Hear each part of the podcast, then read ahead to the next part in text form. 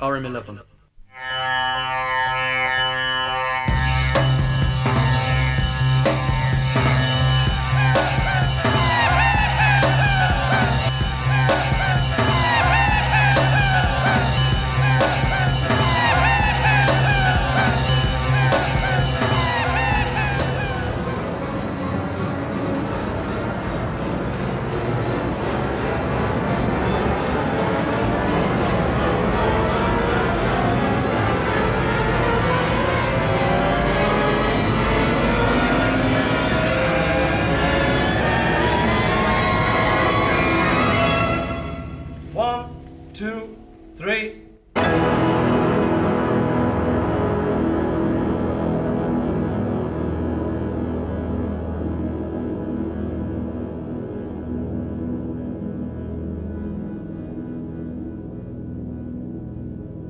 היי, שלום.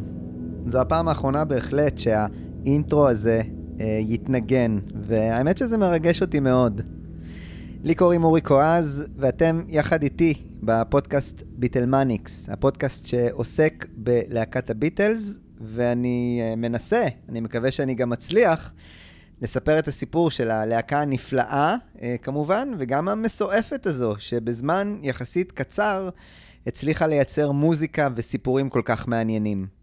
אני מקווה שכולכם בטוב עד כמה שאפשר בתקופה הקשה הזו. היום אנחנו בפרק ה-91 בביטלמניקס, שהוא גם הפרק ה-15 והאחרון בהחלט בסדרה מריבולבר לפפר. סדרה ששאפתי לספר בה סיפור שלטעמי נוגע בתקופה אולי המרתקת ביותר של הביטלס. בטח מוזיקלית. תקופת המהפכנות של הביטלס, שבה המוזיקה שלהם הפכה לבעלת אמירה אמיתית ופלירטוט עם אה, ז'אנרים אחרים, מה שמצביע על סקרנות אדירה ורצון להתפתח ולהתנסות עד כמה שאפשר. ברוח הפרק האחרון והסיום של פאזה בקריירה של הביטלס, אי אפשר שלא לומר כמה מילים על השיר האחרון של הביטלס, שראה אור ממש עכשיו, יחד עם אה, סרט דוקומנטרי וקליפ מרגשים מאוד מאוד מאוד. השיר החדש והאחרון של הביטלס מביא את הקומבינציה של ההמנון הלא גמור והמרגש של ג'ון לפרידה ולסגירת מעגלים, יחד עם הפקה נוסח מקארטני, שעשה הכל כדי לא להתעלות יותר מדי על הקול של ג'ון, וגם העניק לשיר הזה את התפקיד החשוב והסמלי, לסגור סופית את קריירת ההקלטות של הביטלס, כאילו שהיא לא נסגרה כבר ב-1970.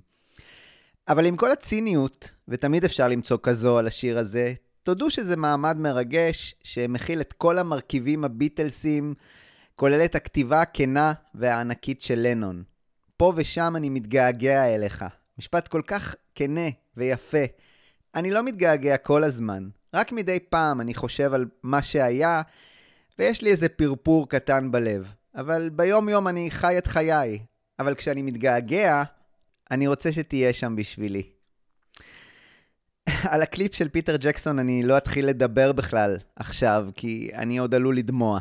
אז בואו נתקדם, אה, או נחזור אחורה, לשלהי התקופה המהפכנית של הביטלס ב-1967. חזרה לסדרה שלנו, מריבולבר לפפר, סדרה שמסתיימת בפרק הזה. ובסדרה הזו דיברתי בין היתר על התקופה הקצרה שקדמה לאלבום ריבולבר, האלבום שהחל את המסע המהפכני הזה של הביטלס, על ההתנסויות, בעיקר של מקארטני, שסחף אחריו גם את שאר חברי הלהקה, כמובן על ההקלטה הנפלאה של האלבום ריבולבר, על התקופה הקשה שסבבה את הלהקה לאחר השלמת ההקלטות, תקופה שהובילה אותם לחשב מסלול מחדש, אה, להפסיק להופיע, ולהשתקע באולפן ההקלטות כדי לייצר לא רק אלבום, אלא קונספט ואמירה מחודשים גם על המוזיקה וגם על עצמם כלהקה וכאומנים. התוצאה היא מדהימה. האלבום המושלם סארג'נט פפר. לאחר סיום ההקלטה לאלבום סארג'נט פפר, הביטלס בטוויסט מוזר עברו לעשות מוזיקה ניסיונית, אבל רשלנית מעט. ממש ניגודית לאלבום המיוחד והמושלם שהם יצרו רק רגע אחד לפני כן.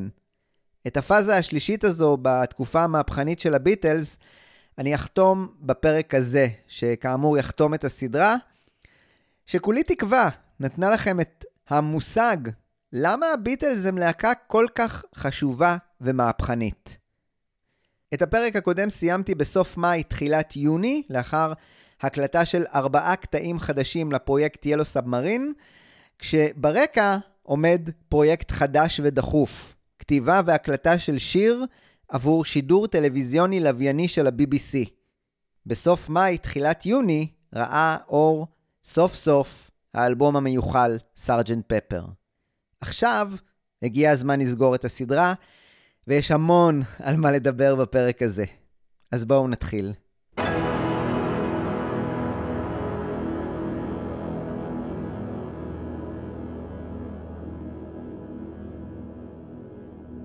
האלבום החדש של הביטלס, סארג'נט פפר, תוכנן להשתחרר בבריטניה ב-1 ביוני 1967, ולמחרת, ב-2 ביוני, בארצות הברית. מה שלמעשה קרה במקום, זה שהאלבום השתחרר בבריטניה באופן מוזר ובהול ב-26 במאי. וחנויות תקליטים מסוימות אפילו קיבלו אותו ב-25 במאי, ויש גם כאלה שטוענים שהם רכשו אותו בתאריך הזה. מה יכולה להיות הסיבה לשחרור הבהול הזה כשבוע לפני התאריך שנקבע? סיבה אחת שאולי אפשר למצוא להקדמה של יציאת האלבום בבריטניה, יכולה להיות מכיוון שתאריכי השחרור הרשמיים של EMI בבריטניה בשנות ה-60 היו בדרך כלל בימי שישי. אולי מטעמי לוגיסטיקה, או מטעמי תלות בעוד גורמים. אם נסתכל אחורה, רק על ההוצאות של הביטלס עד כה, נראה שאלבום הבכורה של הביטלס ראה אור ב-22 במרץ 1963, יום שישי. האלבום השני, With the Beatles, ב-22 בנובמבר 1963, יום שישי. האלבום השלישי, A Hard Day's Night, ב-10 ביולי 1964, ביום שישי. וכך הלאה, כל אלבומי הביטלס, כולל אלבום האוסף האחרון, Collection of Beatles Oldies. אה, ואפילו הסינגלים והאיפים, חוץ מסינגל אחד, הסינגל From Me to You, ששוחרר ב-11 באפריל 1963, ביום חמישי. למה? יום שישי ה-12 באפריל היה יום חג בבריטניה, The Good Friday, יום שישי הטוב, מה שהקדים את ההוצאה של הסינגל ביום אחד באופן חריג. מי שקבע את ה-1 ביוני 1967 כתאריך ההוצאה של האלבום פפר, כנראה לא שם לב שזה יום חמישי. אז למה במקרה הזה פשוט לא איחרו את ההוצאה ביום אחד, ל-2 ביוני?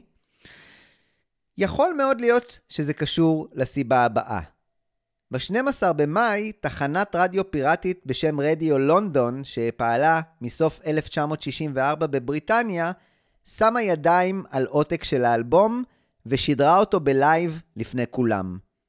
רדיו לונדון שידרה מספינת צי ישנה שעגנה בים הצפוני, קרוב לחוף המזרחי של אנגליה.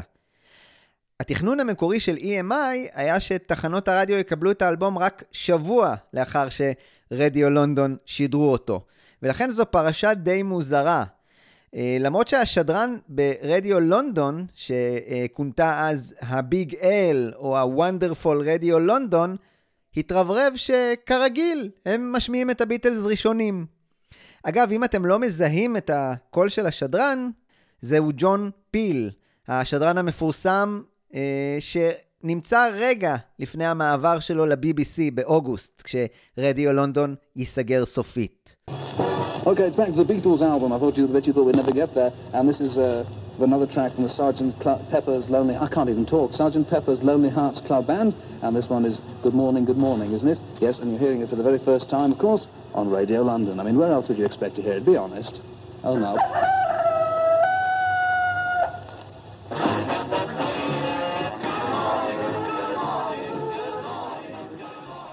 אחד האנשים ששמעו את האלבום ברדיו לונדון היה פיט טאוזנד מ"דה-הו", שאולי הבהיר את הנקודה מדוע הוקדם שחרור האלבום. האזנתי לאלבום ברדיו לונדון, והוא נשמע בהקלטה רעה מאוד.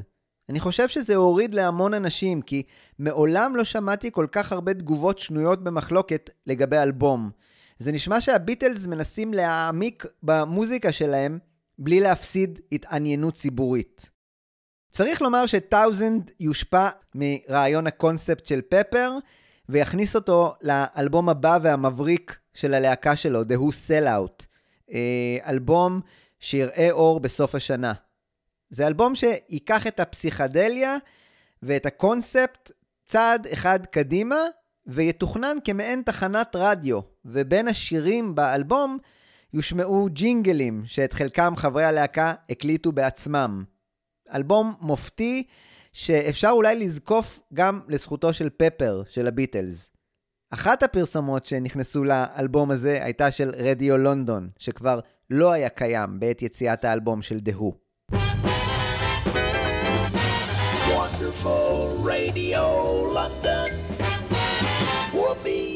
כאמור, התכנון של EMI היה להציג את האלבום במסיבת העיתונאים שנערכה בביתו של בריין ב-19 במאי, שם הם השמיעו את האלבום, נתנו לצלמים ולעיתונאים את מנת הביטלס שלהם, אחרי שלא קיבלו אותה כבר כמה חודשים, ולמחרת, ב-20 במאי, לשחרר את האלבום לתחנות הרדיו. ואכן, ב-20 במאי, באופן רשמי, בתוכנית Where It's At של ה-BBC, תוכנית שהגיש קני אברט, הוא אירח את חברי הביטלס, שאל שאלות, והשמיע את האלבום כולו, חוץ מהשיר האחרון, A Day in the Life. בואו נשמע כמה קולות מהשידור הזה של ה-BBC. This is Paul McCartney saying this is where Chris Denning's at. This is where it's at, Chris. Take it.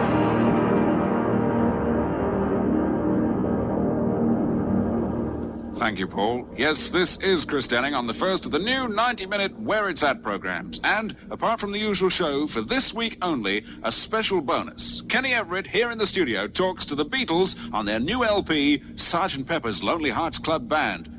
For an introduction, over to our commentator, John Lennon.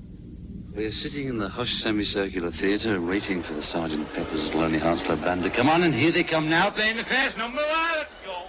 One day, months ago, Julian, son of Lennon, came home from school with a painting he'd just drawn. A picture of a lady bursting with colours.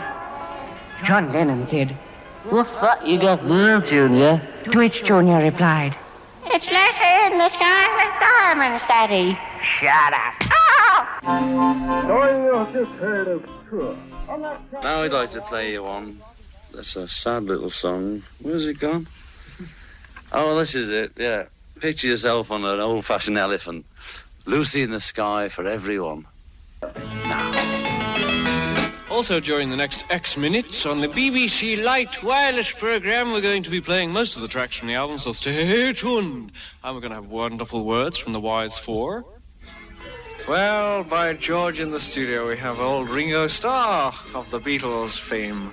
Ringo, what have you, you been doing since I last saw you in America a year ago? Um, very much. Really? Uh, well, I went on holiday. We made an LP. We've made a few more tracks. We've sort of been busy. What do you think of this new LP? It's a, it, it's a bit strange compared to the others. Would you term it psychedelic? Only if you want to think of it as psychedelic. מה הסיבה שאברט לא השמיע את A Day in the Life? ובכן, הצירוף I'd love to turn you on היה וולגרי מדי עבור ה-BBC, וההחלטה שהתקבלה הייתה לא להשמיע את השיר הזה. יש מי שאומרים שגם ה-Had a Smoke של מקארטני בשיר הזה לא היה תמים וקרץ גם הוא לעישון של סמים. ויש מי שהלכו עוד יותר רחוק ואמרו שה-4,000 חורים בבלקבורן הם רפרנס לג'אנקים ולחורים של הזרקת הרואין על הזרוע.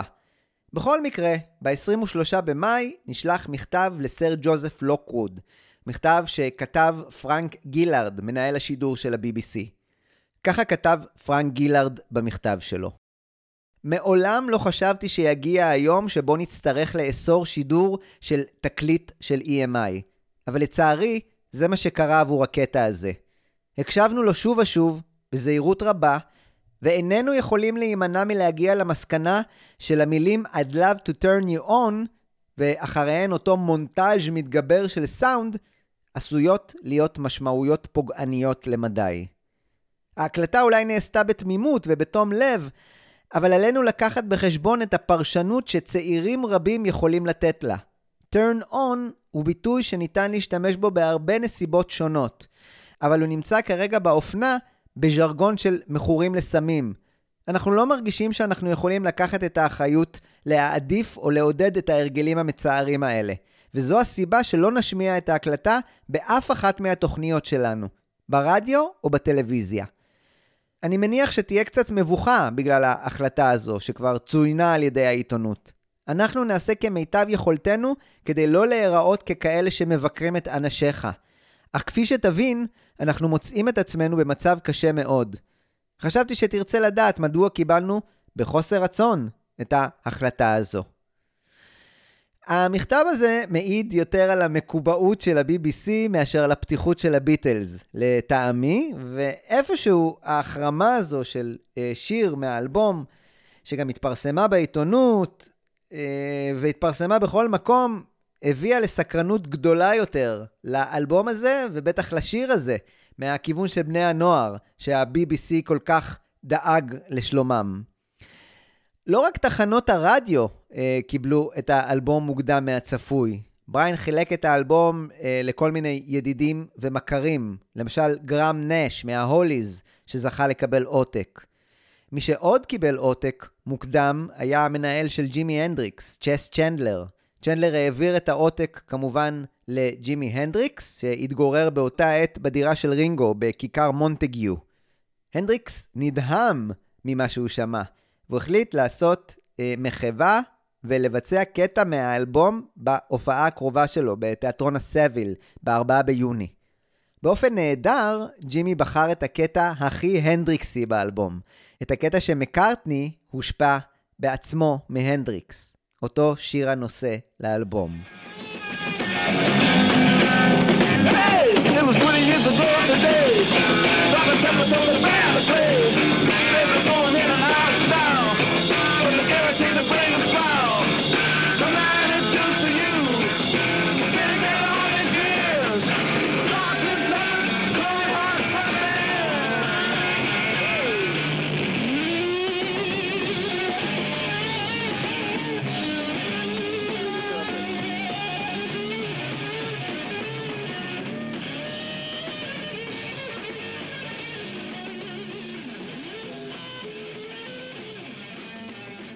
בינואר אלה היו פול ורינגו שנכחו בקהל בהופעה של הנדריקס במועדון ה Bag O'Nails.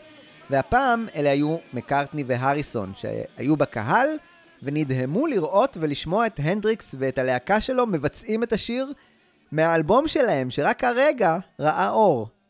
ככה סיפר מקארטני.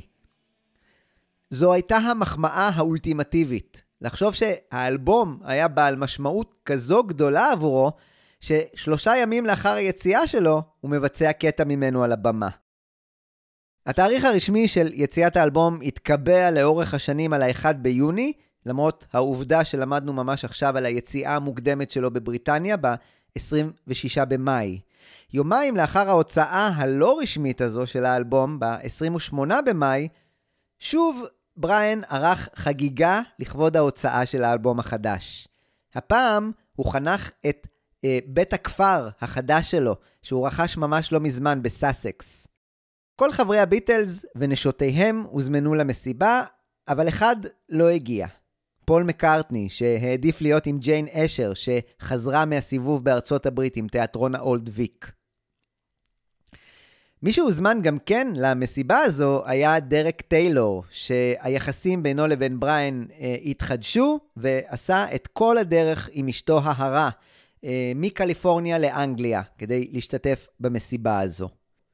מי שפגשו אותו בשדה התעופה היו ג'ון, ג'ורג' ורינגו, יחד עם טרי דורן וברי פינץ' מהקולקטיב The Fool. הפגישה הזו בשדה התעופה הגיעה אחרי לילה לבן, שבו הם חגגו וצרכו LSD, ולפי דרק טיילור זה נראה כאילו המוח שלהם היה מנותק מהגוף. הטיילורים נכנסו לרולס רויס של ג'ון, ובמהלך הנסיעה, ג'ורג' לקח את הסיגריה מהפה של טיילור וזרק אותה מהחלון. אתה לא צריך את זה, זה ירעיל אותך. וג'ון הוסיף, רק אסיד לארוחת הבוקר. שם, במסיבה בביתו של בריאן, ג'ון עשה את מעשה רופא השיניים של ג'ורג' ב-1965, והחליק לתה של דרק ואשתו ג'ואן LSD. ככה סיפר דרק טיילור. ג'ון, שישב איתנו על הדשא, אמר שהוא שם לג'ואן קצת אסיד בתה, ושאל האם אני רוצה קצת בשלי. בטח, למה לא? עניתי. הוא הפיל את הגלולה הוורודה המשוננת הקטנטנה לתוך הספל שלי. ג'ורג' הגיע ושאל, מה אתה נותן להם? מה אתה חושב? ג'ון ענה. ג'ורג' אמר, אה, ah, אבל לדרק כבר הייתה מנה אחת בתה. טוב, זה מאוחר מדי עכשיו, הוא צחק. לדרק יש מנה כפולה. בכל הילולת הסמים הבלתי נשלטת והמסוכנת הזו, הייתה מי שעברה עליה חוויה לא נעימה, בלשון ההמעטה. ככה סיפרה סינתיה לנון על חוויית ה-LSD שלה במסיבה הזו אצל בריאן. כשג'ון התרחק ממני, הלכתי בעקבותיו בתקווה שהוא יוכל בדרך כלשהי לנחם ולתמוך בי. אבל ג'ון לא היה שמח. הוא לא נהנה מהחוויה כמו בפעמים הקודמות. הוא התעלם ממני והביט בזעם כאילו הייתי פולשת זרה. הרגשתי ריקנות. ישבתי על עדן החלון בחדר הקומה העליונה והרהרתי בקפיצה אל השביל המרוצף שמתחתיי. נסחפתי לתוך דיכאון עמוק מאוד, כשמישהו קרא בשמי, ויצאתי מההוויה האפתית שלי. למרות שהייתי תחת השפעת הסם, ידעתי שהתקווה שג'ון ואני נמשיך בנישואין הללו באותה צורה, עפה מהחלון יחד עם המחשבות שלי. האלבום סארג'נט פפר ראה אור והדהים את העולם. צריך להבין את גודל האירוע. הביטלס, שסימלו כל כך הרבה עבור הדור הצעיר, התבגרו, והדור שלהם התבגר איתם. הביטלס באלבום הזה הצליחו לתווך לאותו הדור את החוויה הזו שלהם, בין אם זו חוויית ההתבגרות ובין אם זו הייתה חוויית הטריפ. ככה כתב ותיאר מאוד יפה לנגדון ווינר מהרולינג סטון ב-2002.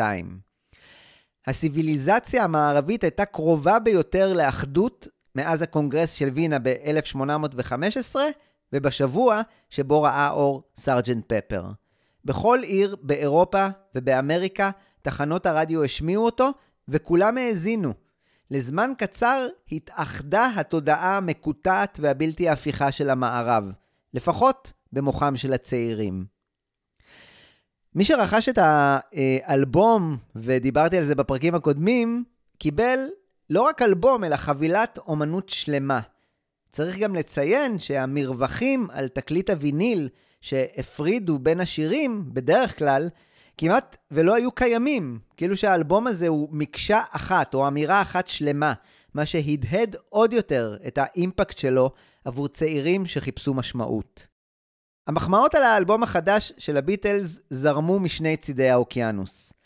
בטיימס כתב קנת טיינן, זהו רגע מכריע בהיסטוריה של הסיביליזציה המערבית ומסע היסטורי בהתקדמות של המוזיקה.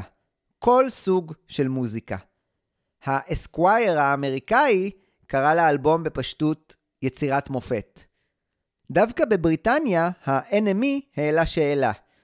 האם כל הזמן שהושקע באלבום הזה היה שווה? אבל הוא גם חילק מחמאה בדרכו. זה אלבום טוב מאוד שיימכר כמו עוגות חמות. קריס וולש מהמלודי מייקר שפך מצידו מחמאות. האלבום של הביטלס ראוי לציון ותרומה ראויה למוזיקה.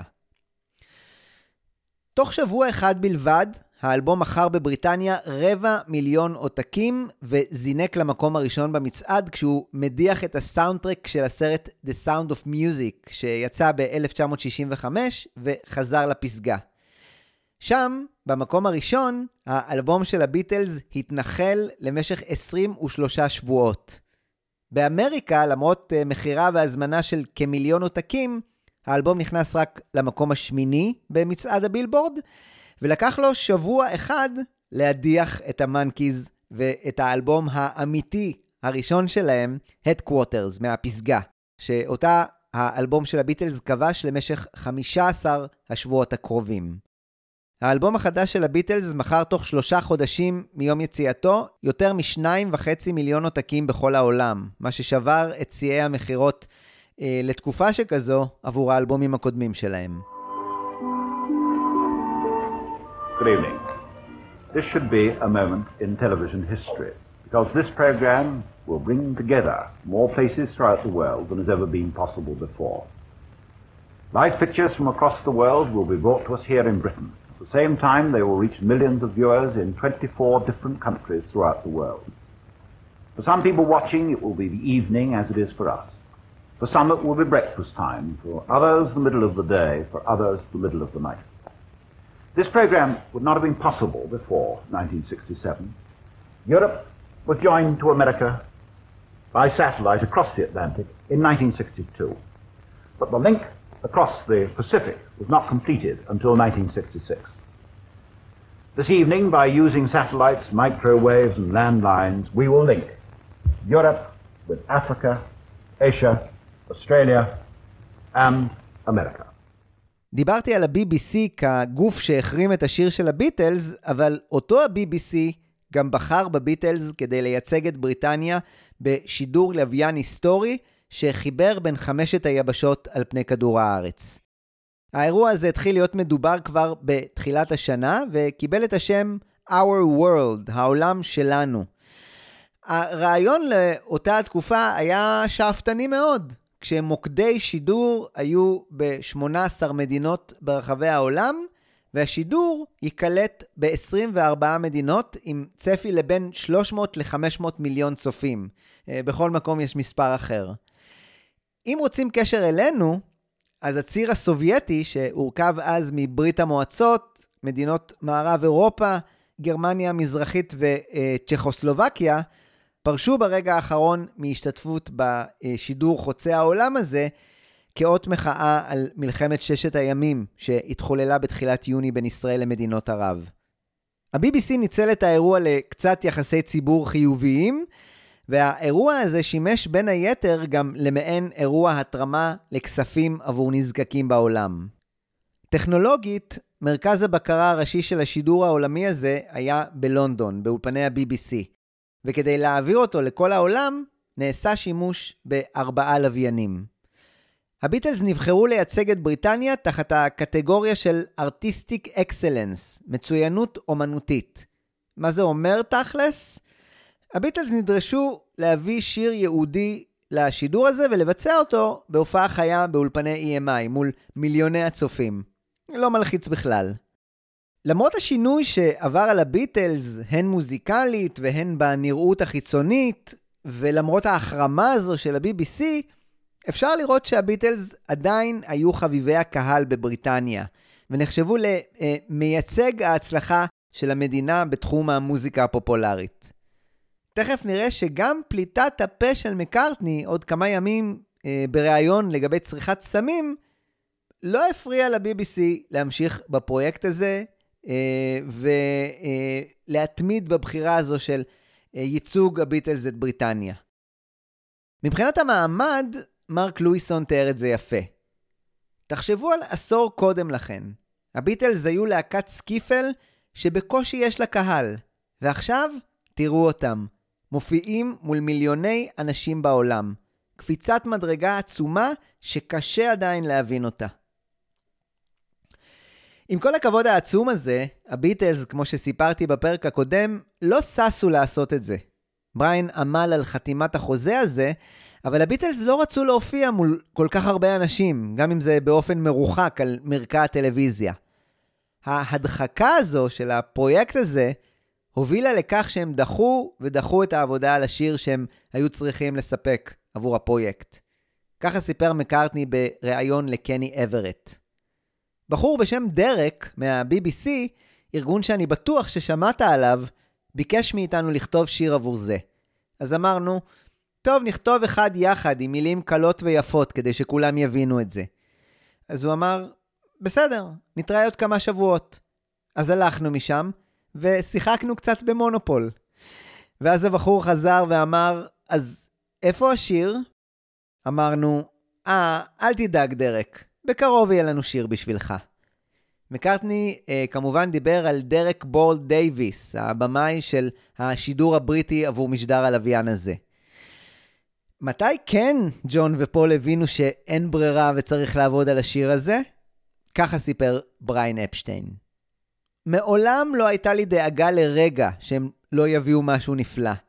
ההתחייבות לתוכנית הטלוויזיה נקבעה לפני מספר חודשים.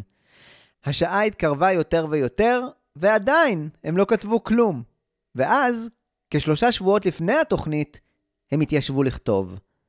ההקלטה הושלמה תוך עשרה ימים, וזה שיר מלא השראה, כי הם כתבו אותו לתוכנית חובקת עולם, והם באמת רצו לתת לעולם מסר. לא יכול היה להיות מסר טוב יותר. זה שיר נפלא, יפהפה ומצמרר. ככה בריין אפשטיין.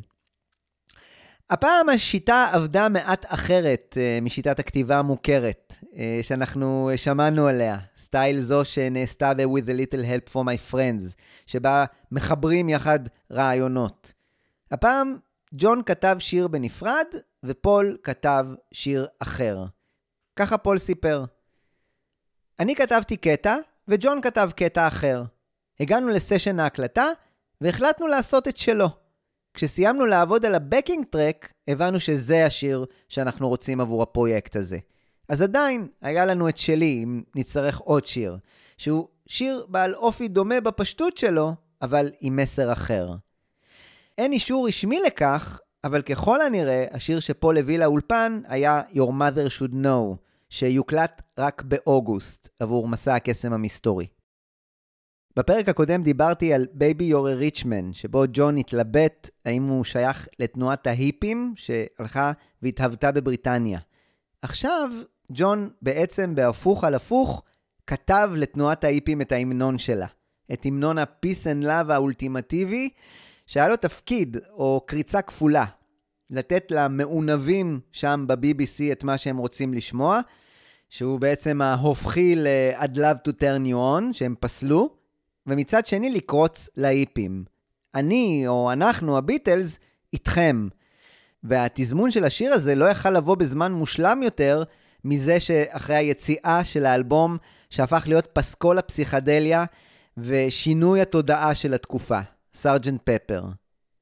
אפשר גם לומר שזה השיר הראשון שבו לנון חשף את יכולת הסלוגניות שלו, או האימג'ניות שלו, כמו שאני אה, קורא לזה. וברגע שהוא רצה או היה צריך, הוא שלף אותה אה, בשירים כמו Imagine, Woman, Real Love, Mind Games, וכתב שירים שהם המנונים לאהבה ולאופטימיות ודיברו לקונצנזוס. בגלל החופזה של כל הפרויקט הזה, הביטלס וג'ורג' מרטין לא הצליחו למצוא סלוט פנוי באולפני EMI כדי להתחיל ולעבוד על השיר.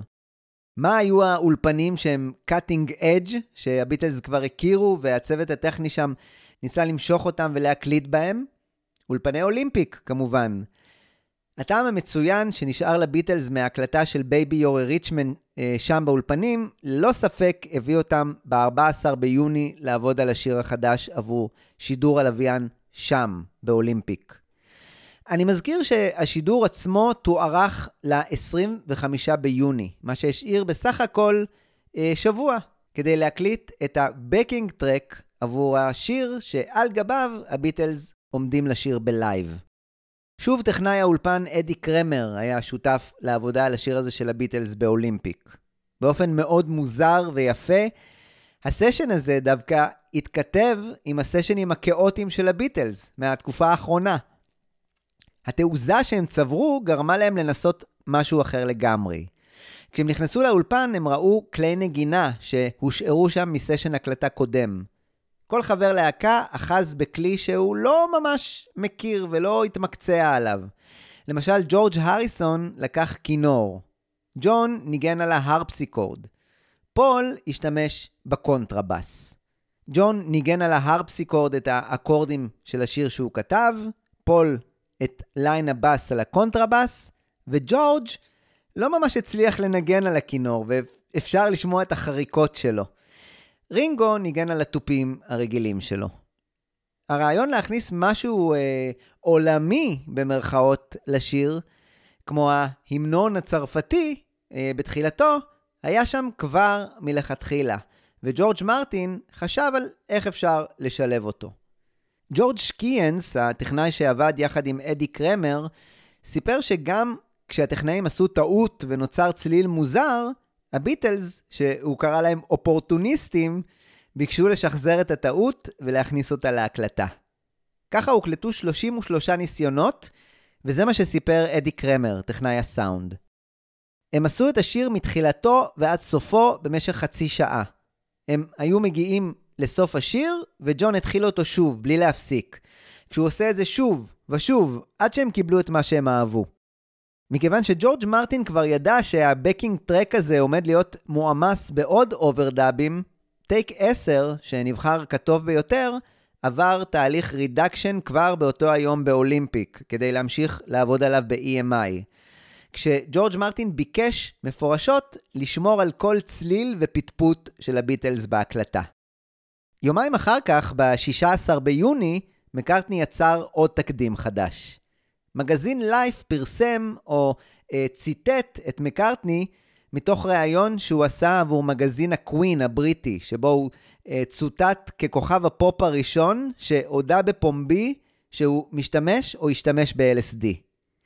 באופן נהדר במיוחד עבור הסדרה הזו אה, כאן בביטלמניקס, מקארטני הפך לשגריר של ה-LSD בריאיון הזה. למה זה כל כך נהדר? אם תחזרו אחורה לפרק הראשון בסדרה, אז תיזכרו שבסופה של 1965, מקארטני היה הביטל האחרון להשתמש ב-LSD, אחרי שכל חבריו כבר עשו את זה וקיבלו את החוויה המטלטלת הזו. מהרגע שהוא עשה זאת, משהו בו השתנה, והוא נפתח לדברים חדשים. אותם הדברים החדשים שהולידו בין היתר את ריבולבר ופפר. וזה רק סמלי שבפרק האחרון בסדרה הזו, מריבולבר לפפר, מקארטני הוא זה שעושה promotion לסם משנה התודעה הזה. למרות שלא בטוח שהוא עצמו אה, השתמש בו בעצימות כזו גבוהה בתקופה הזו. ככה אמר הציטוט של מקארטני מתוך ה Queen הבריטי. אחרי שלקחתי LSD, זה פתח לי את העיניים. אנחנו משתמשים רק בעשירית מהמוח שלנו. תחשבו מה נוכל להשיג אם נשתמש בחלקים המוחבאים בו. זה אומר עולם חדש לגמרי. מקארטני לא ממש הרגיש בנוח עם מה שהוא אמר לעיתונאי. הוא התקשר לבריין וסיפר לו על כל התקרית הזו, ובריין כמובן נלחץ. אבל כשהוא התעשת, הוא החליט לתמוך במקארטני, וכאות סולידריות, להודות גם כן בשימוש ב-LSD לעיתונות. הציטוט הזה של מקארטני עורר כמובן סערה, וב-19 ביוני, יום לאחר יום הולדתו ה-25, מקארטני הבהיר את מה שהוא אמר לעיתונות בריאיון טלוויזיוני עבור ITV, שנערך בחצר הבית שלו בקוונדיש, שאני לא בטוח אם הבהיר או החמיר את המצב. בכל מקרה, המסקנה של מקארטני הייתה אחת, התקשורת אשמה. How often have you taken LSD? About four times. And where did you get it from? Oh, you know, I mean, if I was to say where I got it from, you know, it's illegal and everything. It's silly to say that. Don't you believe that this was a, a matter which you should have kept private? Mm, but the thing is, you know, that I was asked a question by a newspaper. And the decision was whether to tell a lie or to uh, tell him the truth, you know. I decided to tell him the truth. But I, I really didn't want to say anything, you know, because if I had my decision, uh, you know, if I had my way, I wouldn't have told anyone, you know, because I'm not trying to spread the word about this. But the man from the newspaper is the man from the mass medium, you know. I'll keep it a personal thing. If he does too, you know, if he keeps it quiet. But he wanted to spread it, so it's his responsibility, you know, for spreading it, not mine. But you're a public figure, and you said it in the first place, and you must have known that it would, made, would have made the newspapers. Yes, but to say it, you know, is only to tell the truth. I'm telling the truth, you know. I don't know what everyone's so angry about. Well, do you think you have now encouraged your fans to take drugs? I don't think it'll make any difference, you know. I don't think my fans are going to take drugs just because I did, you know. But the thing is, that- that's not the point anyway, you know. I was asked whether I had or not. And then from then on, the whole bit about how far it's going to go and how many people it's going to encourage is up to the newspapers and up to you, you know, on television. I mean, you're spreading this now at this moment. This is going into all the homes, you know, in Britain. And I'd rather it didn't, you know. But you're asking me the question. You want me to be honest. I'll be honest, you know. But as a public figure, surely you've got a responsibility to lots and No, lots it's of you've got the teenagers. responsibility. You've got the responsibility not to spread this now. You know, I'm quite prepared to keep it as a very personal thing, if you will too. If you'll shut up about it, I will. לאחר הקלטת הריאיון הזה עבור ITV, מקארטני עשה את דרכו לאולפני EMI כדי להמשיך לעבוד על השיר All You Need Is Love, שאני מזכיר, בעוד שישה ימים אמור להיות מוקלט ומשודר בלייב לעולם. בסשן הזה, ב-19 ביוני, הוקלטו אוברדאבים על גבי ה backing track שהוקלט באולימפיק, ב-14 ביוני. רינגו הקליט תוספות של תופים, ג'ורג' מרטין הקליט פסנתר, וג'ון הוסיף בנג'ו.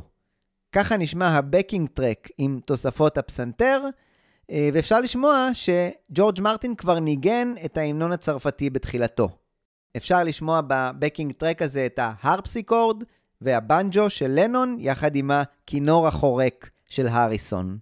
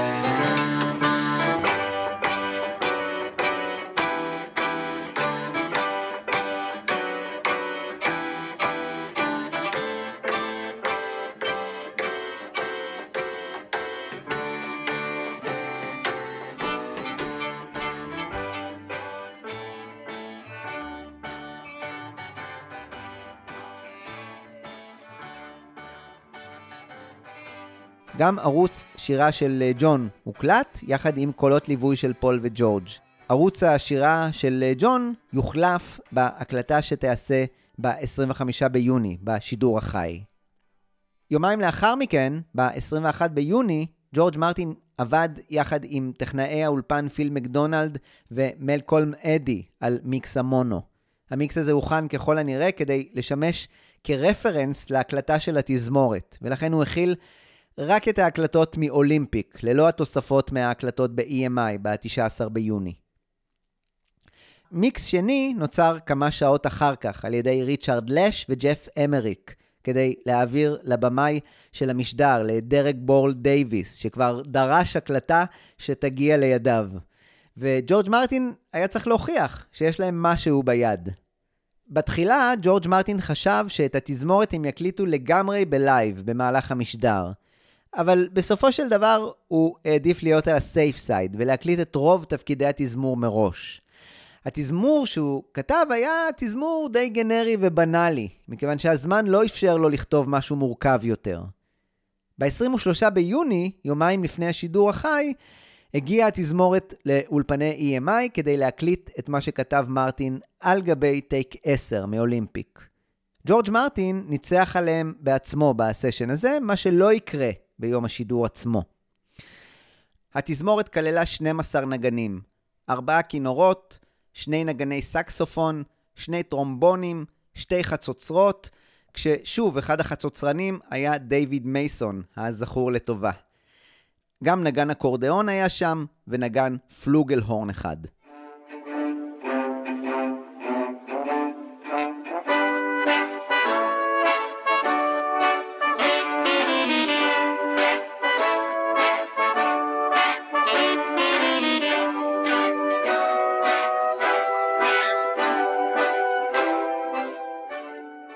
עכשיו החלו הדיונים על מה יוקלט כן בלייב ביום השידור מול מיליוני הצופים.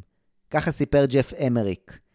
לנון הכריז שהוא הולך להקליט את הקול הראשי שלו בלייב, מה שגרם לפול התחרותי לומר שאם ג'ון מתכוון לעשות את זה, הוא ינגן בס בלייב. לי זו נראתה כהחלטה מטופשת, אם כי אמיצה. מה אם אחד מהם ישיר או ינגן רע מול מיליוני צופים? אבל הם היו בטוחים בעצמם, וג'ורג' מרטין לא יכול היה להניא אותם מכך. למרות שהוא התנגד נחרצות, אבל כרגיל, בשלב הזה לא הייתה לו סמכות אמיתית. באקט נוסף של התרסה, ג'ון ופול שכנעו את ג'ורג' הריסון שיקליט את סולו החשמלית שלו גם כן בלייב. כולנו ידענו שזו הצעה טריקית מאוד. להפתעתי, הריסון נכנע ללא ויכוח, והתחושה שלי הייתה שהוא חשש להיות מובך מול חבריו ללהקה. לרינגו היו סיבות טכניות מקלות. אם התופים ינוגנו בלייב, תהיה זליגת סאונד למיקרופונים האחרים, כולל אלה של התזמורת. כשהסברתי זאת לרינגו, לא הבנתי אם הוקל לו או שהוא התבאס. למחרת ב-24 ביוני, יום אחד לפני השידור החי, אולפני EMI החליטו לעשות קצת promotion לכל העניין, ופתחו את הדלתות ליותר מ-100 אנשי תקשורת בשעות הבוקר המאוחרות. הביטלס הצטלמו בתוך האולפן, שהיה מקושט בבלונים עם שלטים גדולים, שעליהם היה כתוב All You Need Is Love בשפות שונות. הביטלס זנדו את סמל המשדר, Our World, והצטלמו גם מחוץ לאולפן. ישנן המון תמונות יפות ממסיבת העיתונאים הזו באולפני EMI, ובעיקר אפשר לראות בהם שג'ון נפטר גם הוא, כמו מקארטני, מהשפם הפפרי שלו. בשעות הצהריים הגיע הבמאי דרק בורל דייוויס כדי לעשות העמדות וחזרות לקראת הצילום שעתיד להתקיים מחר. ג'ורג' מרטין, שהיה צריך להיות בחדר הבקרה בזמן החזרות ובזמן השידור, לא יכל לנצח על התזמורת, ולכן הגיע לעשות את העבודה מייק ויקרס, שהיה חבר לשעבר בהרכב מנפרד מן, שבתקופה הזו, אגב, ניגן בה קלאוס פורמן. במהלך החזרות הללו, בריין אפשטיין כינס ישיבה קצרה של הביטלס, יחד עם ג'ורג' מרטין, והעלה את הרעיון להוציא את השיר כסינגל, לכשיושלם. ג'ון ופול השתכנעו, אבל ג'ורג' הריסון החל לפקפק ביכולת הקלטת הסולו שלו בלייב, והביע הסתייגות מהעניין. הוא נרגע כשג'ורג' מרטין הבטיח לו שלאחר שידור החי הם יוכלו לעשות עבודות תיקון, אם יידרש. בריין הנלהב מאוד התקשר לנט וייס, עורך הדין שייצג את עסקי הביטלס בארצות הברית והיה חבר טוב מאוד של בריין. בריין השאיר לו הודעה. תגידו לנט להתקשר אליי מיידית. כשווייס התקשר אליו, בריין, שאולי היה גם על השפעה של משהו, אמר לו, All you need is love, love is all you need. ואז הוא אמר לווייס, תגיד לקפיטול ביום שני על הבוקר, שזה עומד להיות הסינגל. ואז הוא ניתק. בכל זאת, ג'ף אמריק שם לב למשהו מעניין במהלך החזרות הללו, שבהם הוצבו המצלמות. שמתי לב שג'ורג' הריסון עסוק בשיחה עם הבמאי במשך די הרבה זמן. לא היה לי מושג על מה הם מדברים, אבל כן שמתי לב במהלך השידור עצמו למחרת, שהמצלמה לא התמקדה בג'ורג' במהלך סולו הגיטרה שלו. אולי הוא ביקש זאת ספציפית, או בגלל שלא היה לו אמון בנגינה שלו בתקופה הזו. או אולי הוא הרגיש שיש סיכוי טוב שהוא יקליט את זה מחדש, לאור ההבטחה של ג'ורג' מרטין. במהלך היום בוצעו עוד הקלטות תזמורת, כשג'ורג' מרטין הרחיב מעט את העיבוד שלו. ובשעה שמונה בערב הסתיים היום הזה כדי לאפשר לכולם לנוח לקראת היום הגדול מחר.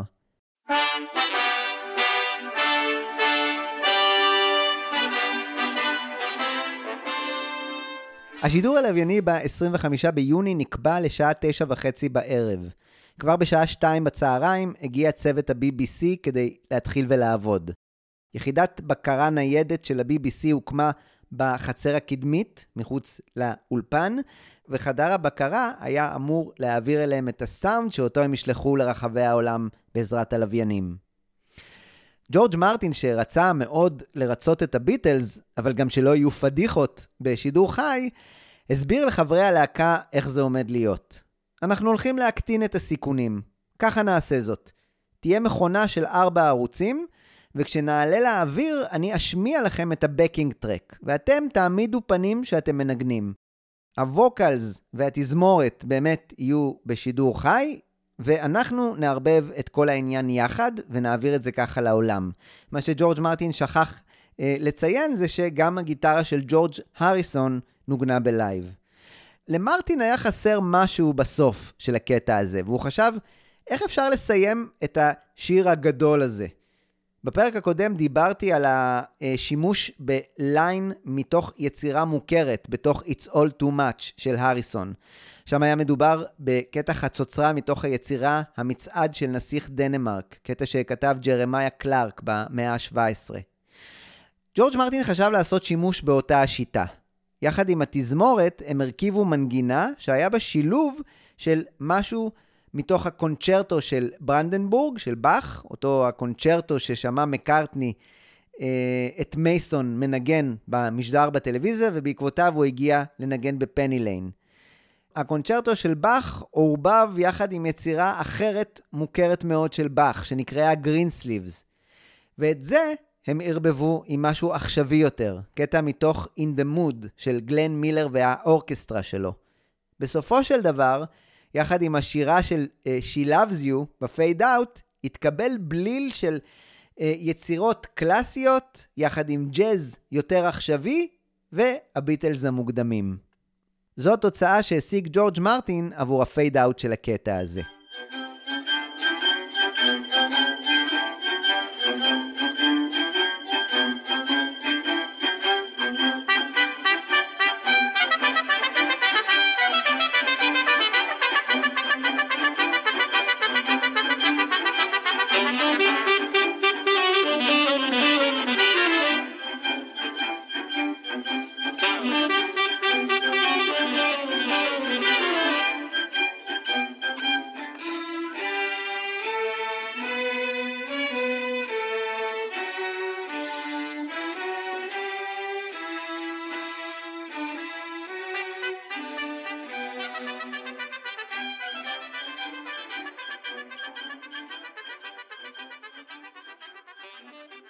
הטריק הקטן הזה של ג'ורג' בסופו של השיר דרש כמובן מחברת EMI להסדיר את זכויות היוצרים עם הפאבלישרים. כל חזרה שבוצעה ביום הגדול הזה, ה-25 ביוני, הוקלטה.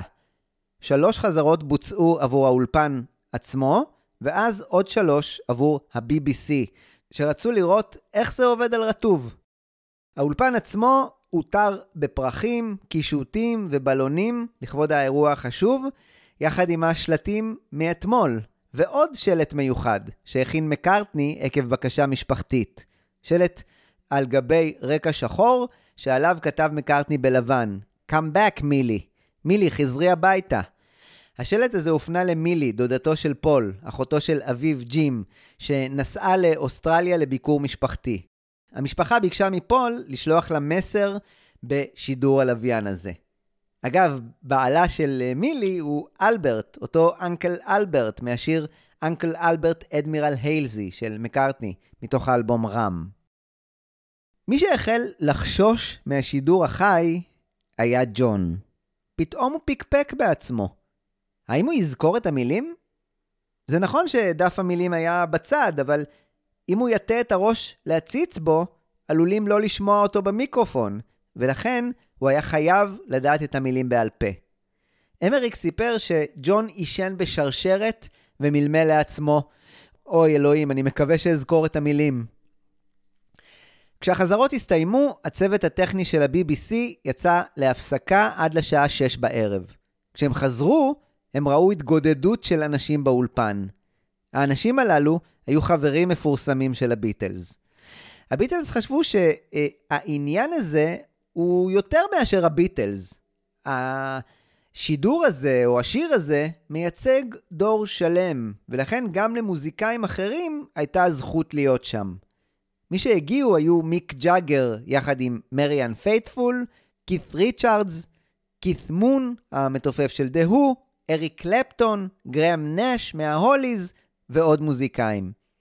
עוד הגיעו גם הנטר דייוויס, שחיבר בתקופה הזאת הביוגרפיה של הביטלס, פטי בויד, ג'יין אשר ומייק מקארטני, אחיו הצעיר של פול. גם בריין אפשטיין כמובן היה שם, יחד עם העוזר שלו, אליסטר טיילור.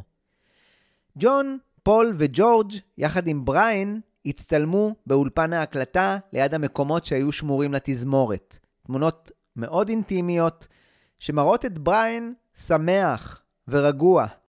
חברי הביטלס היו על ידו, משתטים עם כלי הנשיפה של התזמורת.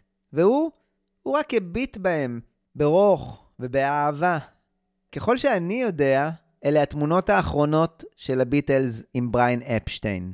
תמונות מופלאות שצילם הצלם דיוויד מגנוס, שנכח באולפן גם ביום האתמול, וקיבל בלעדיות על הצילום של האירוע הזה, והיה אחראי בעצם על כל תמונות הסטילס היפות מהאירוע. בואו נשמע את דיוויד מגנוס מספר על האירוע הזה מנקודת המבט שלו. So what they did, they built a set, small set, probably about as big as this. and they decorated it, and they had garlands and balloons and signs just to give it a club atmosphere. They invited a lot of their friends along on the second day for the recording. And the whole thing went out live. Uh, Steve Race was there, George Martin, of course, was there, uh, and they did the take, and that was it. And it was very strange, you know, this whole build up of, of this, and then they cut the lights, it goes dark, mm-hmm. and everybody says, bye. Yeah. And they went off, and everybody else, and the technicians took the set down. And it wasn't until I actually heard the song released a little later that I suddenly realized what an incredible privilege it was to be there. And you didn't realize at the time, but it really was very, very special. Very special time. They, they, the first day was really the setting up, building the sets, going. Second day was run throughs, rehearsals, and then they got it down to par, and then it was the dress rehearsal, and then the live recording. And on these two days, you were the only photographer. I was the only really photographer there. Access They to did, the they did have a press call, Yeah. uh, which was done elsewhere. They had to do that, but I was the only photographer there to recover that, to cover that whole thing. Interesting story. So you think, okay, he's done this. 1997, a company called Trax, who is a big Beatlemania company, uh, rang up my agent and said they want to do a book about All You Need Is Love. And I go, yeah. I'd forgotten. I know it sounds strange. And we went to, they came to see us, we talking, and they got all the pictures out. Do you know I'd actually forgotten that I'd taken them? בזמן שנותר עד השידור, מקארטני רצה לשייף את line הבאס שלו. ככה סיפר ג'ף אמריק. פול נכנס לחדר הבקרה בשלב מסוים, ובילה איתי זמן מה בעבודה על צליל הבאס. זה נראה לי כמשהו חכם לעשות. לא רק שהוא וידא שהכלי שלו אה, יישמע בצורה שהוא רצה, אלא שהוא יצא מהאולפן והתרחק מהאחרים ומקו האש. והייתה לכך השפעה מרגיעה על שנינו. זה נתן לשנינו מקלט קטן, שבו נוכל להתמקד רק בדבר אחד ספציפי, ולא לחשוב על ההישג הטכני המונומנטלי שבקרוב ננסה להשיג. כששעת השידור הלכה והתקרבה, חברי הלהקה התמקמו, והאורחים המפורסמים התיישבו על הרצפה לידם. וכולם חיכו בעצבנות לתחילת השידור. ג'ון ניסה לשבור את המתח כשהוא אמר לכולם שהוא איבד את הקול שלו. בינתיים התגלתה בעיה טכנית כשאבד הקשר עם היחידה הניידת של ה-BBC מחוץ לאולפן. בעיה שהתגלתה תוך כדי עוד ארבעה טייקים שנעשו. באמצע הטייק האחרון החל השידור החי. הקריין סטיב רייס החל לדבר ולספר שהביטלס נמצאים באולפן ההקלטות באמצע סשן הקלטה. ג'ף אמריק סיפר שלמעשה השידור פרץ 40 שניות לפני הזמן המתוכנן, מה שתפס אותו ואת ג'ורג' מרטין קצת לא מוכנים. ג'ורג' ואני בדיוק הרמנו כוסית וויסקי כשהכל בקע מהאינטרקום. היינו בפאניקה אדירה להחביא את הבקבוק ואת הכוסות. פשוט דחפנו אותה מתחת לשולחן הקונסולה. הביטלס המשיכו לשיר על גבי הבקינג טרק שהיה ללא התזמורת, ואפשר לשמוע את ג'ורג' מרטין מפסיק את הטייק, מודה לג'ון, ומבקש להחזיר את הסליל בחזרה לאחור. הקריין סיפר שזו הפעם המאה שבה הסליל מוחזר לאחור, בדרך ללהיט בטוח. כשחברי התזמורת נכנסו, הקריין הדגיש שאלה לא מוזיקאי רוקנרול צעירים, כי הביטלס מסתדרים הכי טוב עם אנשי הסימפוניה. הקריין הסביר שהביטלס הקליטו כבר מראש שכבות של מוזיקה עבור השיר, ועכשיו זה השלב שבו ג'ון לנון יקליט את הקולות ותוקלט התזמורת. עכשיו כולם היו מוכנים לטייק האחד והיחיד עבור השידור החי. טייק שתויג כטייק מספר 58. חברי התזמורת התיישבו, וג'ון התחיל לשיר את She Loves You. בואו נשמע את השתלשלות האירועים המרגשת הזו של הביטלס, שמקליטים מול כמעט כל העולם את השיר שלהם. Love is all you need.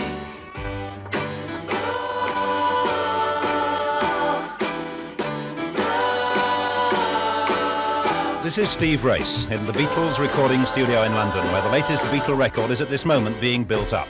Not just a single performance, but a whole montage of performances. With some friends in to help the atmosphere, this is quite an occasion.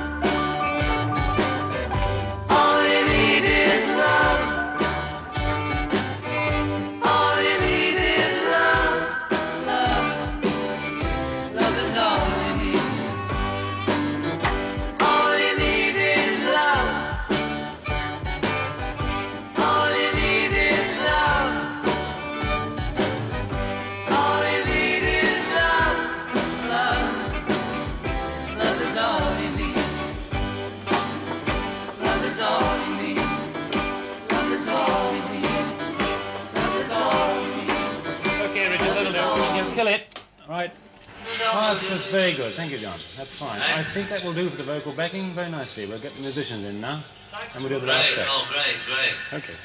Run back the tape, please, Richard.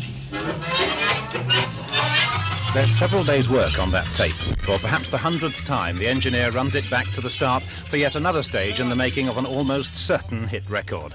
The supervisor is George Martin, the musical brain behind all the Beatles records. There's the orchestra coming into the studio now, and you'll notice that the musicians are not rock and roll youngsters. The Beatles get on best with symphony men. The boys began by making a basic instrumental track on their own. Then they added on top of that a second track of vocal backgrounds, and they've just added a third track. Now comes the final stage. It brings in a solo vocal from John Lennon and, for the first time, the orchestra. Here then is final mixed track, take one, of a song which we offer to the whole world. All you need is love. All right, we ready? Let's go for it then. Hands on musicians, please. Get them on. All right, here we go then. We'll send the tape. Are you ready, Richard? Just coming.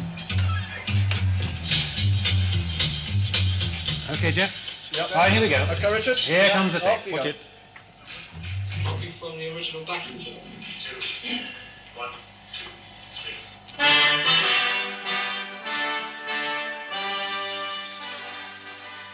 בסופו של דבר, אלה היו הערוצים שנקלטו במכונת ההקלטה בעלת ארבע הערוצים. הערוץ הראשון הכיל את ה backing track שהוכן מראש, השני את הכלים שהוקלטו בלייב, זאת אומרת הבאס של מקארטני, הגיטרה של הריסון, ושינוי של הרגע האחרון שבו אה, רינגו החליט שהוא רוצה להקליט בלייב את טיפוף ה snare הצבאי בהתחלה של הקטע. התזמורת הוקלטה לתוך הערוץ השלישי, והקולות לערוץ הרביעי. ג'ף אמריק סיפר שהביצוע בלייב הזה היה מעורר השראה, למרות תקלות ממש קטנות. הביטלס עצמם נתנו הופעה מעוררת השראה, אם כי ניתן היה לראות את ההקלה על הפנים שלהם כשהם הגיעו ל fade out, והבינו שהם הצליחו לעשות זאת. ג'ון עבד כמו אומן ותיק והשמיע קול מדהים, למרות העצבנות שלו, ולמרות המסטיק בפה שהוא שכח לזרוק רגע לפני שעלינו לשידור. הנגינה של פול, כמו תמיד, הייתה יציבה, ללא תקלות, ואפילו הסולו של ג'ורג' הריסון היה טוב למדי, אם כי הייתה לו תקלה קטנה בסיום. לאחר שכולם התפזרו, חברי הצוות הטכני וחברי הביטלס נשארו כדי לעשות תיקונים ממש קטנים עבור הסינגל, שסוכם שיראה אור ב-7 ביולי. הסנר הצבאי של רינגו הוקלט מחדש, וג'ון הקליט שני שורות מחדש עבור התוצאה הסופית. באחת לפנות בוקר, כולם הלכו הביתה מרוצים, כשלמחרת, ב-26 ביוני, חברי הצוות הטכני עשו את מיקס המונו עבור השיר, שהיה שונה רק קצת ממה שהוקלט בשידור החי. הוצאת הסינגל כאמור נבחרה להיות ב-7 ביולי, שהיה גם יום הולדתו ה-27 של רינגו. עבור ה B-side של הסינגל ה-15 במספר שלהם, הביטלס בחרו עוד שיר שרובו היה של ג'ון, Baby You're a Rich שיר שהיה ההופכי ל-A-side המעונב והרשמי והתזמורתי. שיר שכמו שאמרתי בפרק הקודם, היה חצי ביוגרפי, חצי שטותניקי. אבל אפשר למצוא קווים מקבילים בין שני השירים השונים הללו. שני השירים מדברים אל ליבם של ה-Beautiful People, אותם האיפים, ובריאן אולי היה גם הוא המכנה המשותף של הסינגל הזה. ה-A-סייד נכנע לתכתיבים שלו, וה-B-סייד קצת לעג לו. הסינגל הזה כמובן זינק ישירות למקום הראשון במצעד הסינגלים, ונשאר שם במשך ארבע שבועות. והיווה בעצם מוצר משלים לאלבום Sergeant Pepper, שראה אור רק חמישה שבועות קודם לכן. ועכשיו היה עטוף משני צידיו בסינגל Strawberry Fields Penny Lane ו-All You Need Is Love, Baby You're a Rich Man. מעין תיעוד ביוגרפי כרונולוגי נהדר של כל מה שעבר על הביטלס מוזיקלית בפרק זמן של קצת יותר מחצי שנה. ההמנון הזה שהביטלס יצרו עבור התקופה ההיפית פסיכדלית שהלכה וגאתה בבריטניה, עודד עוד אומנים לנסות ולייצר מעין המנוני אהבה היפים שכאלה. הדוגמה הכי טובה היא We Love You של הסטונס, שצריך להיות פייר ולומר שהסטונס החלו לעבוד על השיר הזה ביוני, לפני השידור החי של הביטלס. אבל אני בטוח שהם היו בסוד העניינים ושמעו על מה קורה אצל הביטלס, אה, במיוחד כשהם עצמם עבדו באולפני אולימפיק, שם הביטלס התחילו את העבודה על השיר שלהם. אבל יש דוגמה יפה שנמצאת באלבום שכבר אה, הזכרתי בפרק הזה, The Who Sellout, שיראה אור רק בסוף השנה ויהיה מושפע מאוד מפפר. ויכיל אפילו קטע אינר גרוב משל עצמו, כמו בפפר. בשיר נפלא מתוך האלבום הזה, שנקרא Our Love Was, ההרכב של פיט טאוזנד ספק מקבל השראה, ספק לועג לביטלס על All You Need Is Love.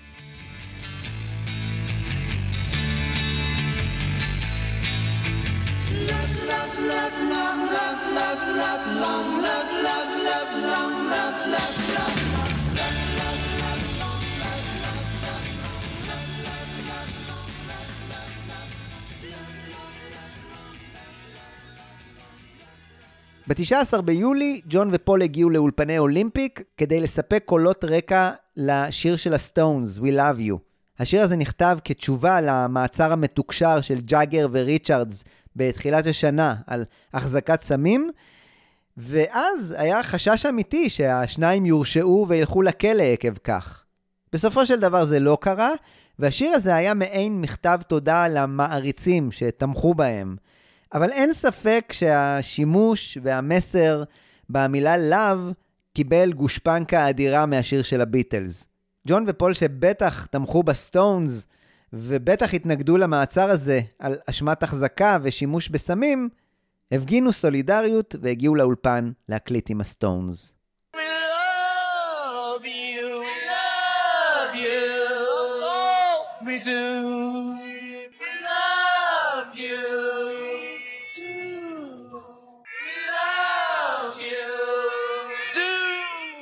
מבחינת הביטלס, שני פרויקטים זזו מהדרך, או הסתיימו.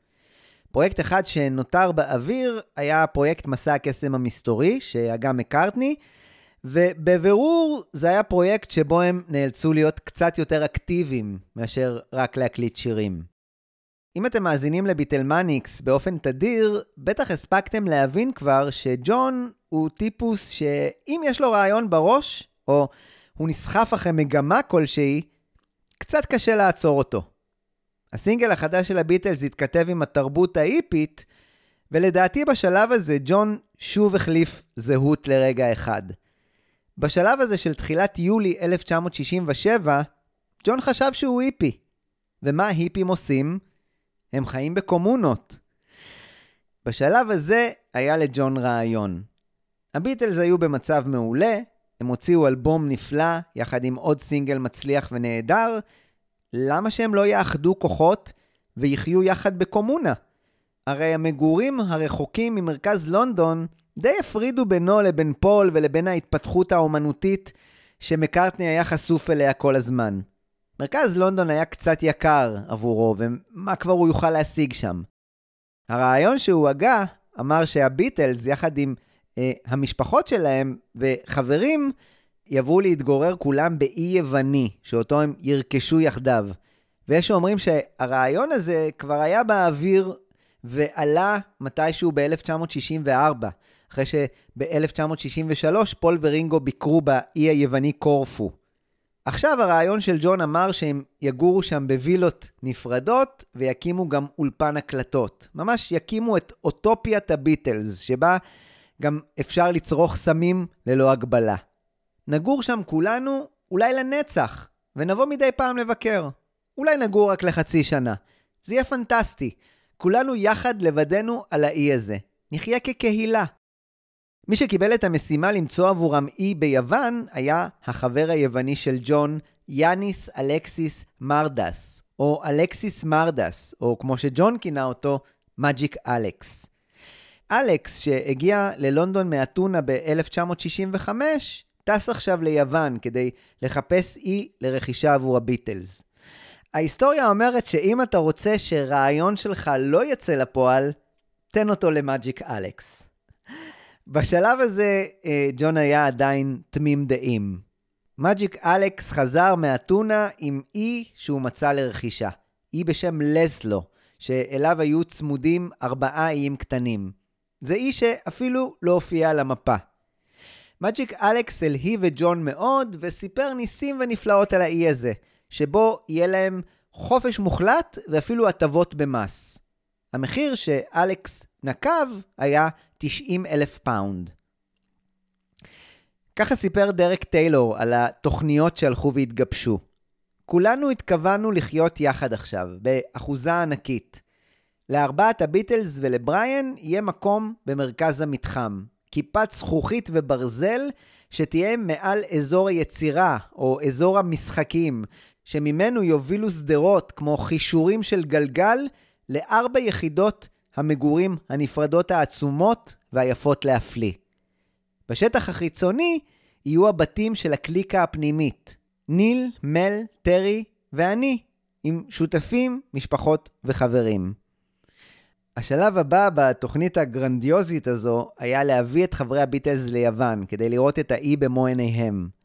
בשלב הראשון, ב-20 ביולי, טסו לאתונה ג'ורג' יחד עם פטי ורינגו, שהשאיר את מורין ההרה בבית. גם מל אבנס הצטרף אליהם. שם הם פגשו את מג'יק אלכס ואת אביו, שאירחו אותם בביתם עד שיגיעו שאר חברי הלהקה. יומיים אחר כך הגיעו גם ג'ון ופול, מלווים בסינתיה, ג'וליאן וג'יין אשר. פיטר בראון סיפר שמג'יק אלכס חתם על עסקה עם הרשויות היווניות. הביטלס יקבלו חסינות דיפלומטית, מה שיאפשר להם להחזיק בסמים, והם בתמורה הצטלמו לפרסומות עבור משרד התיירות היווני. סיכום שבראון טען שנעשה ללא ידיעת חברי הלהקה. הביטלס זכו יאכטה כדי להגיע לאותו אי שמג'יק אלכס מצא להם, אבל השיט נדחה כי היאכטה נתקעה בכרתים עקב סערה שהתחוללה שם. בינתיים, הם התארחו אצל משפחתו של אלכס. ב-25 ביולי הגיעה היאכטה המפורסמת לאסוף את כולם ולעשות את השיט המיוחל. רינגו בינתיים הספיק לחזור לאנגליה, אבל שאר חברי הלהקה, לפחות ג'ון וג'ורג', נהנו מאוד מהשיט הזה. ככה סיפר ג'ורג' הריסון. זה היה טיול נהדר. ג'ון ואני היינו על אסיד כל הזמן. ישבנו בקדמת הספינה וניגענו ביוקללי. יוון הייתה משמאל, אי גדול מימין, השמש זרחה, ושרנו את הארי קרישנה במשך שעות על גבי שעות. בסופו של דבר, נחתנו על חוף קטן עם כפר, אבל ברגע שירדנו מהסירה, התחיל לרדת גשם. היו שערות וברקים, והבניין היחיד באי היה בקתת דייגים קטנה. האי היה מכוסה בחלוקי נחל גדולים, אבל אלכס אמר, זה לא משנה, נבקש מהצבא שיבוא וירים את כולם ויסחוב אותם משם. חזרנו ליאכטה והפלגנו משם, ולא חשבנו שוב על האי הזה לעולם. בריין שהיה בלונדון הבין שהביטלס עומדים לעשות טעות, אבל הוא גם הבין שאף אחד לא יקשיב לו בשלב הזה, והוא התחיל לעבוד על המימון של הרכישה הזו, שאמורה הייתה להגיע מהלוואות מהממשלה הבריטית. הלוואות שעל פי חוק הם יוכלו לקבל עבור השקעות חוץ. ההלוואות הללו אושרו, אבל אחרי הביקור באי, הביטלס הבינו שלא תהיה להם אגורה יותר כדי להשקיע בפיתוח של המקום. והרעיון נפל למורת רוחו של אלכס, שכנראה מאוד קסם לו, הרעיון הזה של קומונת סמים עם הביטלס. ג'ורג' אריסון התבדח וסיפר על ההרפתקה הזו. זו הייתה בערך הפעם היחידה שהביטלס הרוויחו כסף ממיזם עסקי. כדי לבצע את הרכישה, החלפנו את הכסף לדולרים או למטבע כלשהו. ואז, כשהחלפנו את הכסף בחזרה, שער החליפין עלה, ולכן הרווחנו 20 שילינג בערך. בסוף חודש יולי כולם חזרו לאנגליה, וג'ורג' יחד עם פטי טסו לקומונת היפים אחרת, בהייט אשבורי, שבסן פרנסיסקו. שם הוא פגש את רבי שנקר, וכתב בין היתר את בלו ג'יי ווי בלוס אנג'לס. שם גם קראה פטי מודעה על בחור בשם המהרישי מייש יוגי, שעניין והלהיב מאוד את פטי, שהצליחה להלהיב את ג'ורג'. על הביקור הזה והכתיבה של השיר של ג'ורג' ועל הביטלס והמערישי, אני ארחיב בסדרה ייעודית שתבוא מתישהו ותספר את הסיפור של Magical Mystery Tour בפודקאסט. כדי לסגור את הסדרה הזו, מריבולבר לפפר, אי אפשר להתחמק מלדבר על בריין אפשטיין. לאורך כל הסדרה הזו, ראינו איך האחיזה של בריין בביטלס הלכה ונחלשה. הביטלס השתנו לו מתחת לידיים, ולבריין היה קשה להשלים עם זה. צריך להדגיש שבריין הצליח להתרומם מההרגשה הזו. למעשה, ההיתכנות של הפרויקט הזה עבור ה-BBC, אותו שידור לווייני, הפיחה בו רוח חיים מחודשת. הוא הפך לנועז יותר, ולאור ההתוודות שלו על צריכת LSD ביוני, לאחר ההתוודות של מקארטני, בריין הלך עוד צעד קדימה, וחתם על עצומה שקראה ללגיליזציה של מריחואנה. גם הביטלס היו חתומים עליה, והתפרסמה בטיימס ב-24 ביולי, בזמן שהביטלס היו ביוון. החתימה של בריין על העצומה הזו הרימה הרבה גבות, וסילה בלק אפילו ערכה איתו שיחה, ואמרה לו, אבל אתה המנהל שלי, איך אתה יכול להיות כל כך חסר אחריות? עכשיו יחשבו שגם אני צורכת סמים. כבר באמצע מאי, בריין שוחח רבות עם נט וייז, הנציג שלו בארצות הברית. הם שוחחו על הרחבת שיתוף הפעולה ביניהם ועל כך שווייס וחברת נמס הניו יורקית יהיו אחראים לא רק על הביטלס, אלא על כל האומנים שיוחתמו בארצות הברית. צעד ענק וגדול עבור שניהם, עבור בריין ווייס. לנט וייס היה אפילו רעיון שנמס יחתימו את הארי נילסון, אומן עולה שהתיידד מאוד עם ג'ון וג'ורג' לאחרונה. הם קבעו שבריין יגיע לניו יורק בתחילת ספטמבר כדי להתחיל ולקדם את כל העניין הזה, כולל התארכות של בריין בתוכניות טלוויזיה.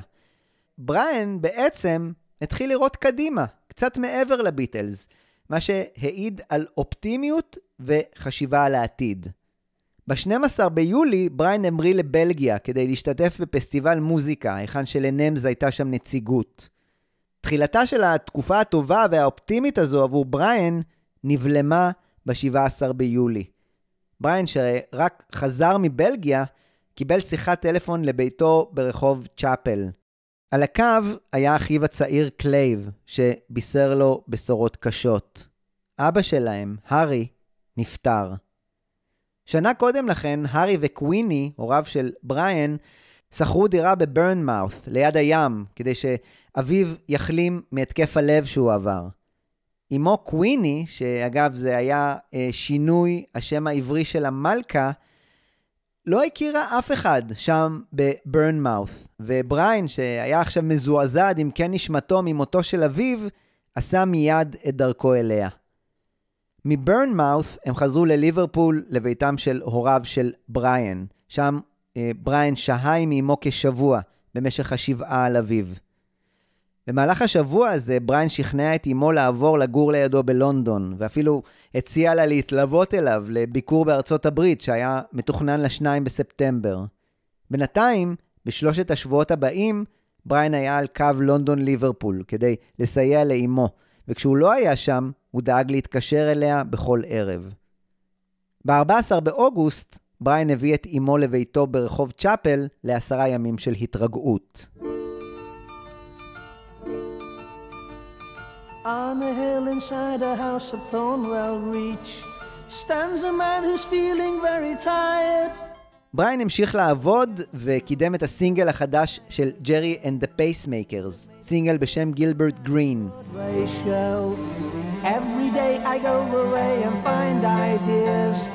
שיר מאוד הגמוני שכתבו האחים גיב מהבי ג'יז, שגם להם היה קשר לבריין. הסוכנות של רוברט סטיגווד, שהתמזגה עם NEMS בשנה הזו, ניהלה את הבי ג'יז, אחרי שבריין, שקיבל מהם הקלטות דמו, העביר אותם לרוברט סטיגווד, שהשיג להם חוזה הקלטות בפולידור. המילים של השיר הזה, גילברט גרין, שלא במתכוון, לא פחות ממצמררות ונבואיות. על גבעה בתוך בית בקובוול ריץ' עומד גבר שמרגיש עייף מאוד. מסתכל על שיר שכתב לפני זמן מה.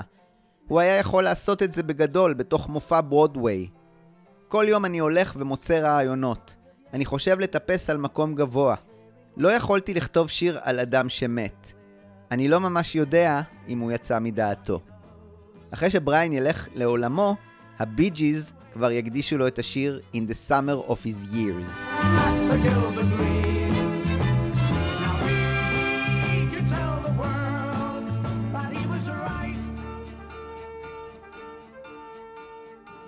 ב-20 באוגוסט בריין אירח בביתו ארוחה משפחתית שכללה את הדודה פרידה והבנים שלה, פיטר וריימונד.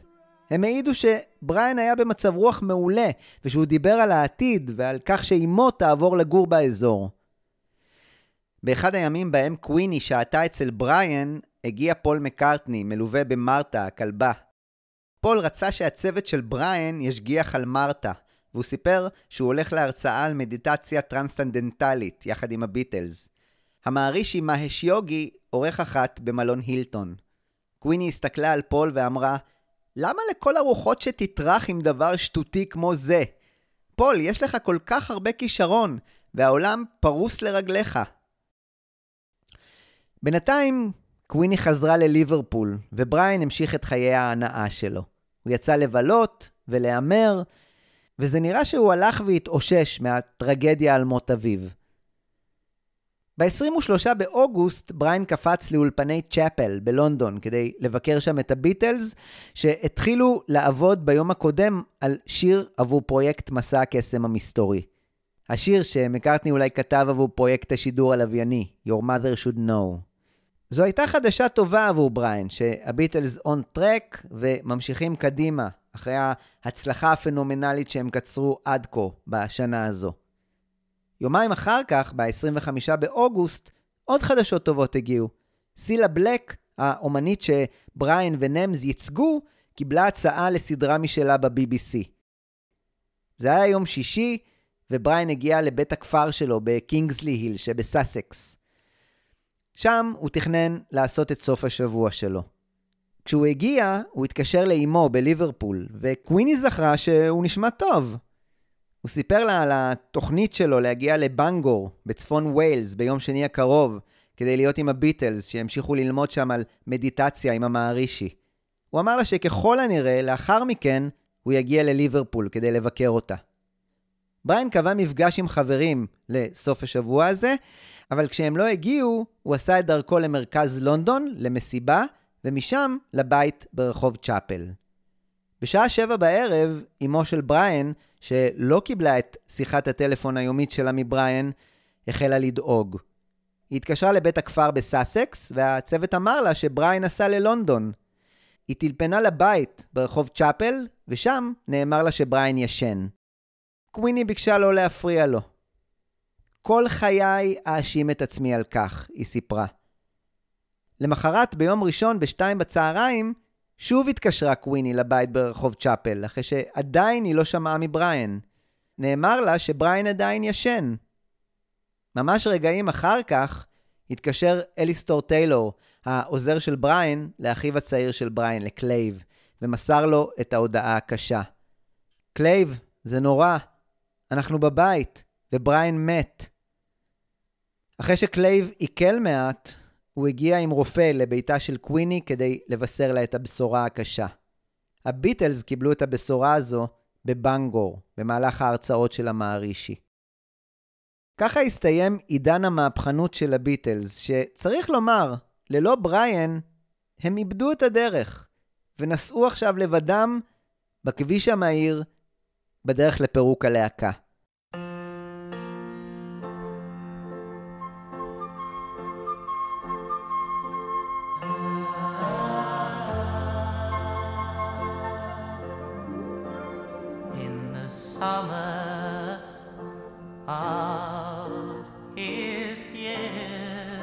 זו הייתה הסדרה מריבולבר לפפר. אני מקווה מאוד שנהניתם להאזין לה ושהתקופה הזו, המהפכנית של הביטלס, קצת יותר חשובה בעיניכם עכשיו, כמו שהיא חשובה מאוד בעיניי. אולי החשובה ביותר בקריירה של הביטלס. אחרי הפסקה קלה להתרעננות עם פרק שיציין 50 שנה לאלבום רינגו של רינגו סטאר, מהנקודה הזו, בה סיימתי את הסדרה הזו מריבולבר לפפר, אני אחזור אחורה אחורה בזמן ואפצח במיני סדרה על חייו של בריין אפשטיין. סדרה שכמו הכותרת של האלבום הנפלא של לו ריד, תהיה על קסם, אבל גם על אובדן. אני הייתי אורי קואז, זה הפודקאסט ביטלמניקס. תודה רבה לכם מקרב לב על ההאזנה. אל תשכחו לדרג את הפודקאסט בספוטיפיי, זה מאוד עוזר לו להגיע לעוד מאזינים שאוהבים את הביטלס, ושם בספוטיפיי תוכלו גם לכתוב מה חשבתם על הפרק ולהצביע בסקר נחמד שאני מעלה עבור כל פרק. אני מזכיר שיש גם את הבלוג של ביטלמניקס שמרכז בו באופן ויזואלי וידידותי את כל המידע שרציתם אי פעם על הביטלס. אתם מוזמנים להיכנס, לקרוא, לשוטט ולהצטרף גם ל mailing list שמעדכן על כל פעילות חדשה שם. אתם מוזמנים להצטרף גם לקבוצת הפייסבוק של ביטלמניקס ולקרוא וגם לכתוב בה פוסטים שקשורים בביטלס. תודה רבה שהייתם איתי במהלך כל הסדרה הארוכה הזו. אני מעריך את זה מאוד מאוד. אנחנו נשתמע בפרק הבא. שמרו על עצמכם. ביי ביי.